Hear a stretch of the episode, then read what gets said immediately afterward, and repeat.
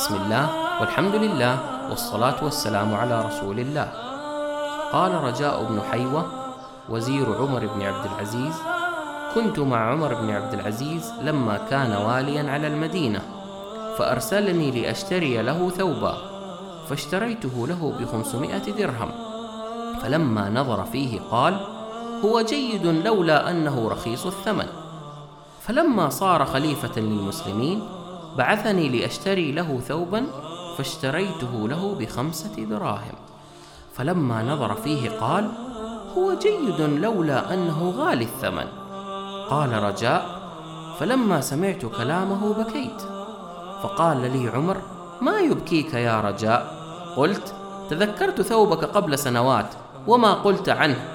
فكشف عمر لرجاء بن حيوة سر هذا الموقف وقال يا رجاء إن لي نفسا تواقة وما حققت شيئا إلا تاقت لما هو أعلى منه. تاقت نفسي إلى الزواج من ابنة عمي فاطمة بن عبد الملك فتزوجتها. ثم تاقت نفسي إلى الإمارة فوليتها.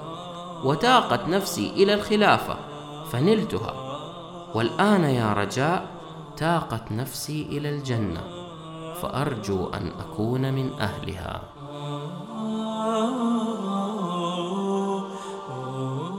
من صفات الاحترافية في الإسلام الطموح. فعلى المسلم أن يكون ذا طموح كبير وهمة عالية.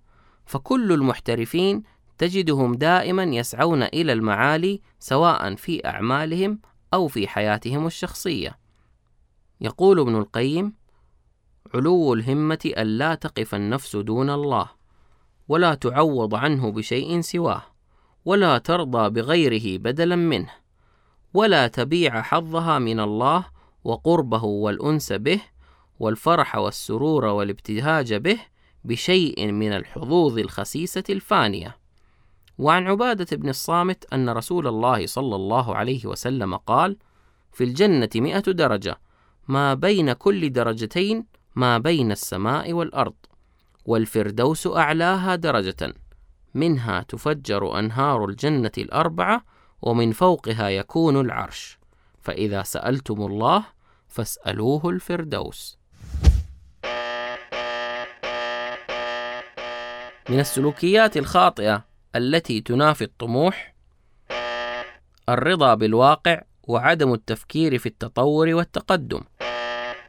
عدم وجود أهداف سواء كانت بعيدة أو متوسطة أو قصيرة المدى. عدم المسابقة في الخيرات عدم الرغبة أو السعي للحصول على وضع مادي أو اجتماعي أو علمي أفضل ما هو أعلى طموحاتي؟ هل هذا هو فعلا أقصى ما أطمح إليه؟ كيف يمكنني أن أكون ذا همة عالية؟ ماذا سأفعل ابتداء من اليوم لأكون من أصحاب الطموحات الكبيرة؟ كيف سأبدأ بتحقيق طموحاتي؟ أنت أقدر مما تتصور، وأقوى مما تتخيل، وأذكى بكثير مما تعتقد، فكن ذا طموحات عالية لأن المرء حيث يجعل نفسه. إن رفع ارتفعت وإن نزل بها دنت.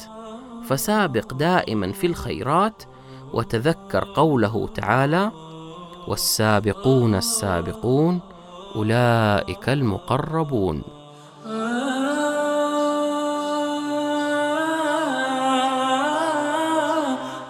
الاحترافية في الإسلام. الاحترافية في الإسلام.